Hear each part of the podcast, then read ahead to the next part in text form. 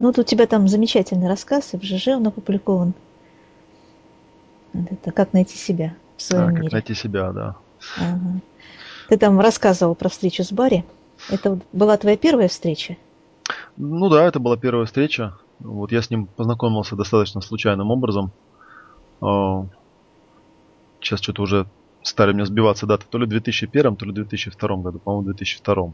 То есть, получается, уже вот 8 с лишним лет назад. Его случайно встретила на одной из э, каких-то конференций психологических моя тогдашняя жена Елена. Вот. Ну, я, в общем, он ей как-то там понравился, заинтересовал, и она его позвала к нам в гости. Вот. И он приехал к нам в гости, ну и, собственно говоря, я там...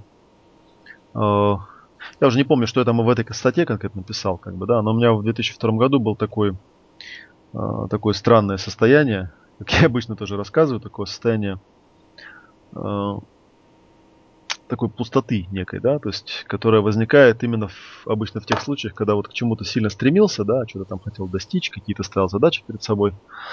Ну и потом как-то это все достигается, вот, и ты попадаешь в такое вот состояние, которое, с одной стороны, вроде как бы должно быть, по идее, приятным, потому что ты сделал все, что хотел сделать, ну, вот, а с другой стороны, оно как-то такое пустоватое и этим неприятное, в том плане, что, а что делать теперь-то непонятно. Вот. И я в то время стал, э, поступил тогда, помню, на э, в один психологический институт, то есть э, решил расширить свой кругозор в отношении там психологической практики. Ну, как-то тоже это, какой-то там первоначальный энтузиазм довольно быстро угас после того, как я там в тусовке с психологами попытался общаться и понял, что вот то, что известно из фольклора, что все психологи психи. Но это как бы в каждой шутке есть доля шутки, остальное правда. Как бы я убедился, что там, ну, психологи не психологи, по крайней мере, те форумы и рассылки, где я пытался общаться, то есть люди настолько были неадекватны, что ну, как бы это не для меня совершенно было. Я это совершенно перерос. Тот детский сад, который там обычно творится во всех этих вещах. Вот, я стал интересоваться какими-то такими более альтернативными направлениями, типа телесной терапии, там какие-то делал такие разные эксперименты. Вот, ну, продолжал работать с клиентами, тоже как-то стараясь там эти новые вещи использовать. Ну, в общем, такого, что-то такого, чтобы меня вот прям как-то так цепляло за, за живое, меня не было. Вот. Ну и кроме того, были какие-то такие, собственно говоря, скажем, личные какие-то такие вопросы. Я даже не скажу, что это были проблемы. Скорее, скорее как я вот Э, для себя это сформулировал, что просто было некое, некое такое наблюдение за собой, что вот есть некое желаемое направление жизни, да, и оно как бы, ну, то есть не достигается. То есть жизнь, которая меня окружает, она на самом деле не соответствует некому, некому оптимуму, который я себе сформулировал. вот. Хотя, в общем, те вещи, которые меня напрягали по жизни, это как раз вообще такая кстати, интересная тоже тема. И тоже она пересекается с одной из вещей, которые я от Барри в свое время услышал. Это вот так называемые отрицательные домены. Угу. То есть это, ну, домен это область жизни. Обычно рисуют такую достаточно стандартную модельку, да, что там первый, первая область жизни это как бы сам человек, второе это люди, с которыми он имеет близкие отношения, третье это группы, в которых он состоит или там членом которых он себя считает там и так далее. ну и так далее, там можно расширять там вплоть до там, духовной какой-то там, да, области жизни. Вот. И э, как-то раз мы с Барри обсуждали эту тему, и он говорит, вот странно, что по идее, когда рассказывают эту теорию про области жизни, то рисуют такие концентрические круги, да, в середине рисуют там маленький кружочек, пишут я, потом рисуют, рисуют кружочек побольше вокруг, рисуют, пишут там мои партнеры, там, да, uh-huh. потом рисуют еще побольше, там, мои там группы, там, ну и так далее. Вот. И, то есть, по идее, должно какое-то расширение, усиление происходить.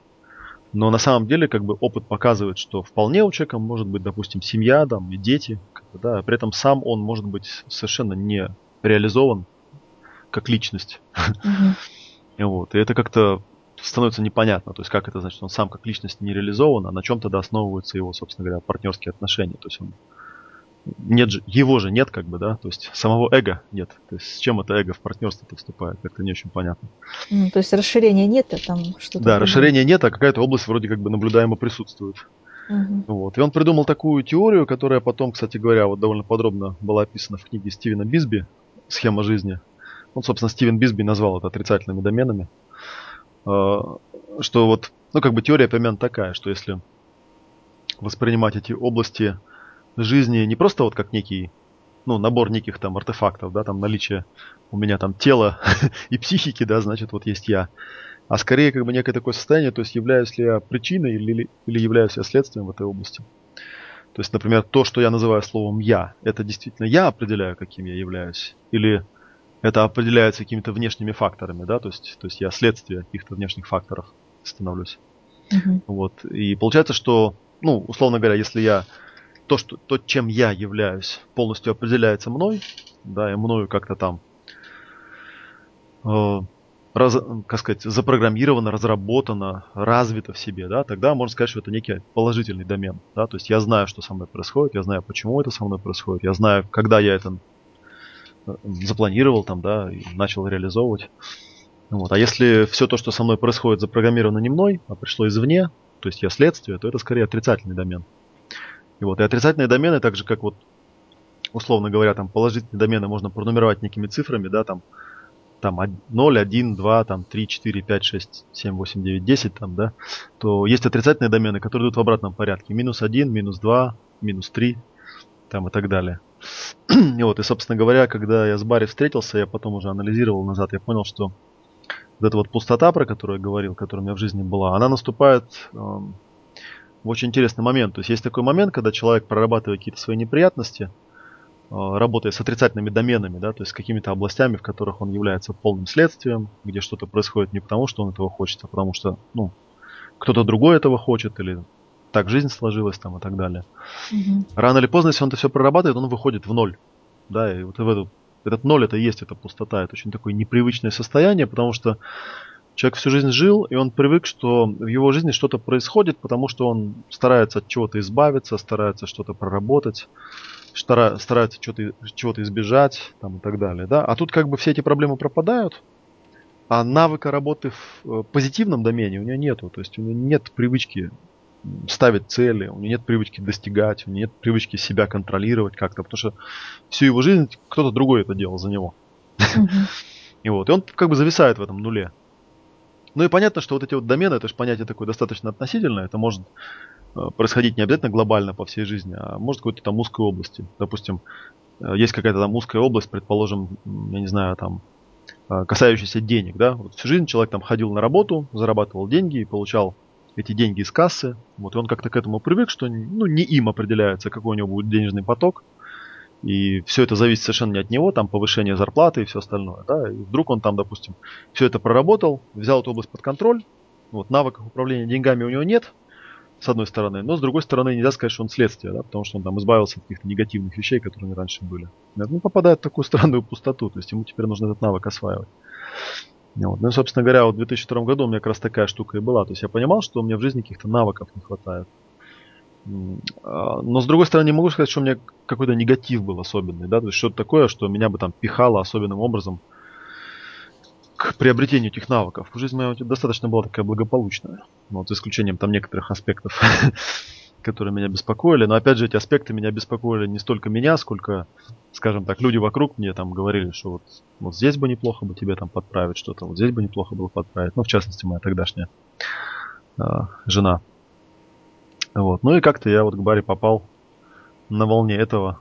То есть мне сказали, что вот он такой метапсихолог, в частности, индивидуально работает. Вот. Ну, я решил сходить на сессию, думаю, что бы не сходить. Угу. Может, что-нибудь интересное скажет. вот. Ну, вот я к нему и попал на сессию, и, собственно говоря, а, благодаря этой сессии очень многое в моей жизни изменилось. Ну и, собственно говоря, вот эта вот статья «Путь к себе», я там пытался это описать, что я столкнулся с очень необычным таким человеком, с Барри в плане его поведения, в плане того, как он делал эту сессию. Видимо, мы с ним как-то совпали, какой-то был синхронизм между нами, потому что он, на мой взгляд, как раз вот такой тип э, терапевта или тип ведущего, который, э, которому очень хорошо удается работать с таким типом клиентов, как я, то есть который э, от негатива, в принципе, уже избавился, да, но вот позитив как-то не нашел, э, не нашел, куда пойти, чтобы этот позитив найти. Ну вот, и мы с ним очень много интересных вещей вот в той сессии накопали. И, ну, собственно говоря, потом в течение почти года у меня происходили такие достаточно глобальные изменения по жизни, связанные с отношениями с другими людьми, с восстановлением отношений, там, и с разрывом отношений с определенными людьми, с которыми ну, уже было и нужно мне отношения поддерживать. Вот такая, да, была история. Угу. Вот ты в этой статье своей написал такие слова. Он меня не оценивал, не жалел, не сравнивал ни с кем, не старался придумать рецепта избавления меня от моей заморочки. Он угу. просто смотрел и ждал. То есть это чистый подход? Ну да, и кроме того, потом я уже вот, э, когда 6 э, лет спустя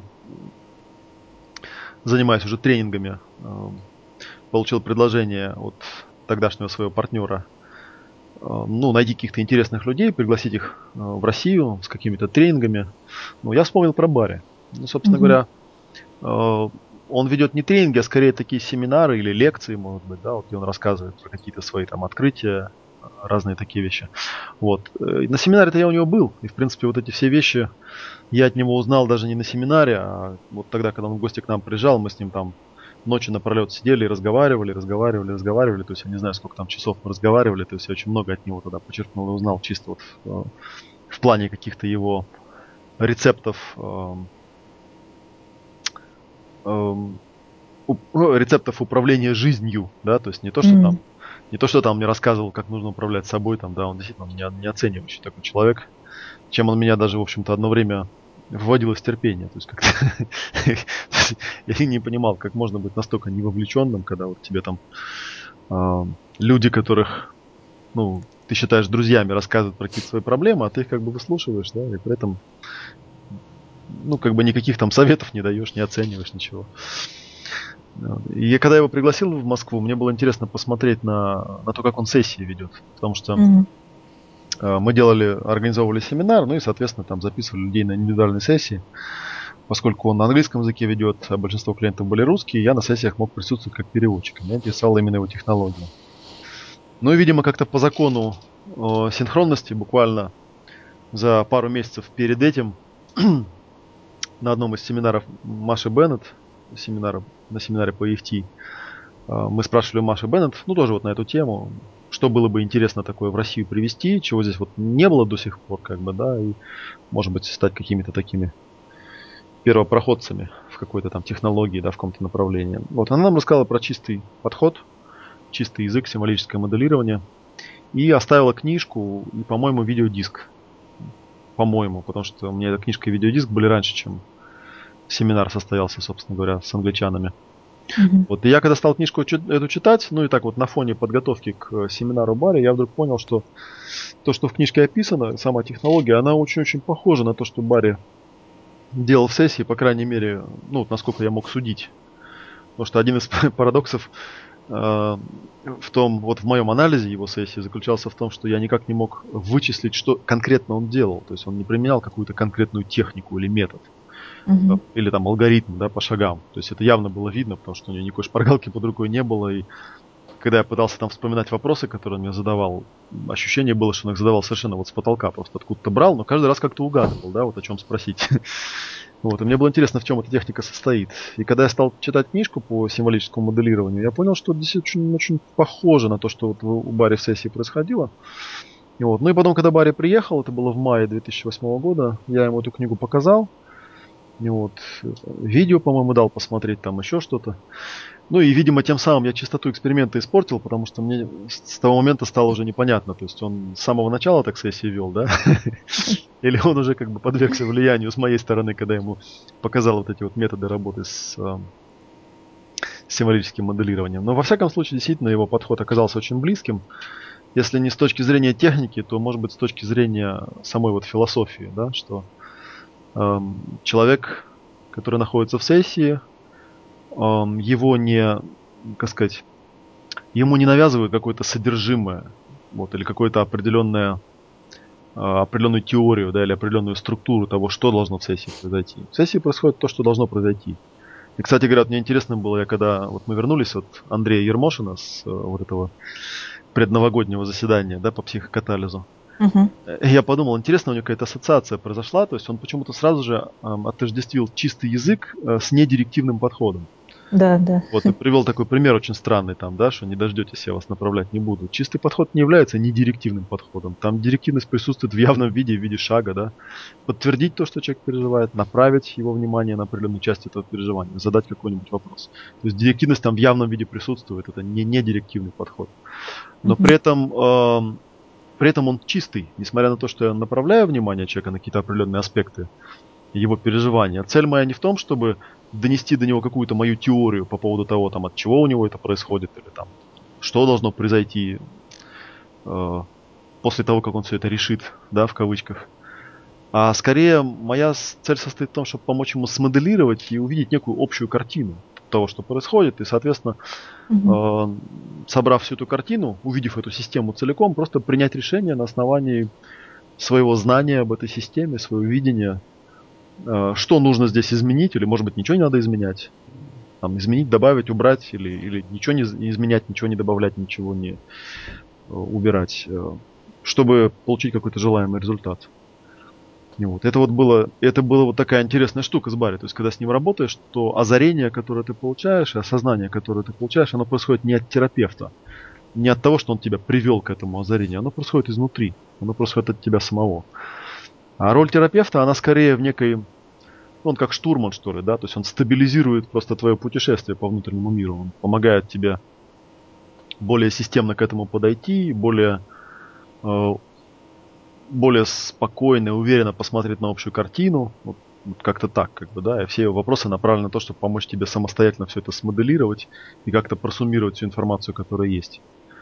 Вот. И у Барри в сессии что-то очень похожее происходит. Ну, другое дело, что э, чистый подход, он более технологизирован. То есть там как бы четко проговорены какие-то шаги. А Барри, он вот, на мой взгляд, скорее как раз относится к э, категории таких интуитов, которые не до конца могут сами себя смоделировать и сказать, что конкретно я делаю в сессии. То есть в сессии он делает, он это делает, но почему он это делает и как он это делает, ему очень трудно э, донести до того, кто пытается научиться у него этому опыту. Ну, в общем, как бы то ни было, вот тогда вот в 2008 году одновременно попался мне... Второй раз я встретил Барри, да, через 6 лет э, разлуки с ним, mm-hmm. да, но, во всяком случае, я с ним не общался, потому что э, я помню, что когда его эта вот мысль пришла его пригласить на семинар, то есть я там начал лазить по интернету, и с большим трудом мне удалось там найти какие-то, ну, просто человек такой, не компьютерного века, да, то есть в, интернет, в интернете у него присутствия не было никакого.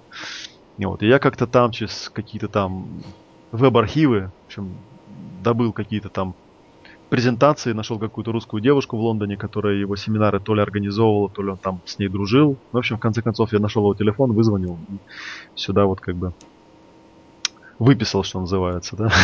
Угу. Вот. Ну, а потом, собственно, ну и одновременно, получается, в том же году тоже, в общем-то, достаточно случайным образом попалась мне информация про чистый язык и символическое моделирование. Вот, и это был а, тогда первый единственный семинар по символическому моделированию, который состоялся тогда летом. А, ну, первый единственный имеется в виду с англичанами, да? вот, потому что через некоторое время я сам стал семинары проводить по этой теме поднакопив опыта и материала. Вот, поэтому у меня вот такой интересный, у меня такой интересный бэкграунд, то есть я думаю, что те семинары по символическому моделированию, которые я провожу, они на 50% основаны на той информации, которую я взял, собственно говоря, с э, авторских работ изобретателей символического моделирования, да, чистого подхода. На 50% из моего опыта процессинга, в том числе вот опыта процессинга с Барри и вот реального наблюдения человека, который такой философии придерживался много лет, э, ну, может быть, он не изобрел этот чистый подход, как бы, да, не угу. как-то его не систематизировал в виде какой-то там методики, да, но, по крайней мере, философия его была очень близка. Ну и мне она тоже была очень близка, потому что тогда еще в 2002 или 2003 году я, видимо, как-то подсознательно э, сформулировал, что вот мне бы хотелось научиться работать так, как работает Барри. Ну вот, ну и как-то я подсознательно, видимо, это направление все-таки отслеживал у себя. ну и в конце концов, в общем, пришел пришел э, к чистому подходу и нашел такой способ. Угу. То есть то, что Барри делает интуитивно, это описано в чистом подходе. Ну да, ну опять же, как я говорил, то есть я не знаю, насколько Барри... Тут как бы есть интересная штука, да, что когда интуитивный гений что-то делает, тут всегда есть два аспекта, да. То, что он реально делает, и то, как он объясняет это. Mm-hmm. То есть часто бывает странная штука, что, например, тоже символическое моделирование, его смоделировали с Дэвида Гроува, который придумал чистый язык. Но сам Дэвид Гроув, он объяснял свой подход не так, как его объясняют изобретатели символического моделирования, потому что а, изнутри иногда человек видит не совсем то, что видно снаружи. Изнутри человек может э, не замечать какие-то вещи, которые он бессознательно делает, подсознательно делает на основании своего какого-то богатого опыта, да, и он э, этот опыт не может перевести в какую-то удобо понимаемую форму для того, ну, чтобы да, ну, другие люди ну, могли про... это перенять. Угу. Вот. Ну, собственно говоря, вот Джеймс Лоули и Пенни Томпкинс, которые моделировали Дэвида Гроува, там, говорят, там, три или четыре года они там ходили на все его семинары, ходили к нему на сессии, да, и старались как-то смоделировать, вычислить, что же он на самом деле делает. вот. То есть не слушать его объяснение о том, что он делает, а смотреть на то, что он на самом деле делает, да, смотреть, ага. не на слова смотреть, а на поступки смотреть. Угу. Вот, так что такое дело. Это очень большое искусство. Очень многие, кстати, вот мои семинары, которые, некоторые, по крайней мере, из семинаров, э, они основаны тоже на такой идее, я ее там озвучиваю на некоторых семинарах, что хороший процессинг, хороший процесс, он всегда имитирует то, что человек делает от природы, естественным образом. Просто обычно в жизни человек это как-то вот не доводит до какого-то сознательного применения, и не доводит до какого-то такого конечного явления, э, когда ну, четко понятно, к чему это должно прийти. То есть у него нет какой-то четкой модели, он это интуитивно как-то делает. Но с другой стороны, если э, внимательно понаблюдать, то есть взять какую-нибудь ситуацию, посмотреть, как я с этой ситуацией пытаюсь интуитивно справляться, эту интуицию выписать в виде алгоритма, то тогда, получается, можно придумать э, ну, какую-то ценную информацию, не то, чтобы придумать, а создать какой-то, да, ценный информационный блок, который потом можно будет передавать другим людям. Угу. Например, вот у меня есть семинар по изучению иностранных языков, он практически целиком основан на том, на том, что я просто моделировал себя. То есть у меня есть от природы какие-то вот бессознательные э, способности к освоению языков, я это знаю, да, что у меня были там эпизоды, когда я, допустим, изучал французский язык, изучал его там месяца два, как бы, да, и потом в разговоре с французами э, получил такой комплимент. Ну, то есть, когда они меня спросили, сколько времени я изучаю французский язык, я сказал два месяца, там, да, они там попадали со стульев и сказали, этого не может быть. Я спрашиваю, почему? Они говорят, у тебя там идеальное произношение, там словарный запас там огромный. То есть так разговаривают люди, которые два или три года занимались французским достаточно интенсивно. И вот, и когда я, собственно говоря, э, чуть позже там э, получил некий такой заказ на репетиторские услуги, да, на преподавание, я просто подумал, а если мне попробовать смоделировать, как я это делаю, то есть что такое я делаю, чего не делают другие люди. Вот. Ну и там, собственно, с помощью некоторого количества приближений, там, да, я, в общем, выработал некую методику, некую технику, которую, если применять, действительно, она позволяет там за, э, ну, при условии интенсивных занятий, там, по 2-3 по часа в день, если заниматься, то действительно за 2, за 3, за 4, может быть, месяца освоить язык практически с нуля до состояния сравнительно свободного владения. Ну, это нужно просто поработать. Для этого нужно, чтобы мотивация у человека была. Если она есть, то, в принципе, он это сможет. Потому что одной только мотивации тоже мало. Если человек просто что-то сильно-сильно хочет и будет заниматься всякой ерундой, то есть это не совсем то же самое, что ну, просто два часа в день там, да, там тупо тратить на английский язык, смотря еще, что ты делаешь. Ну, это да. Нужно еще правильно делать. Это как в свое время там я объяснял людям, что Э, если человек занимается психоанализом, да, и он там отработал 10 лет и накопил там 10 тысяч часов там индивидуальных сессий, это не делает его специалистом, я не знаю, там телесно-ориентированной терапии или специалистом в процессинге, потому что он все эти 10 тысяч часов делал совершенно не то, что нужно было бы делать. Ну да. Что-то такое, как бы, то есть нужно, с одной стороны, есть, конечно, какой-то фактор количественный, да, с накоплением информации. Угу. С другой стороны, есть фактор качественный. Что именно ты делаешь, как ты делаешь.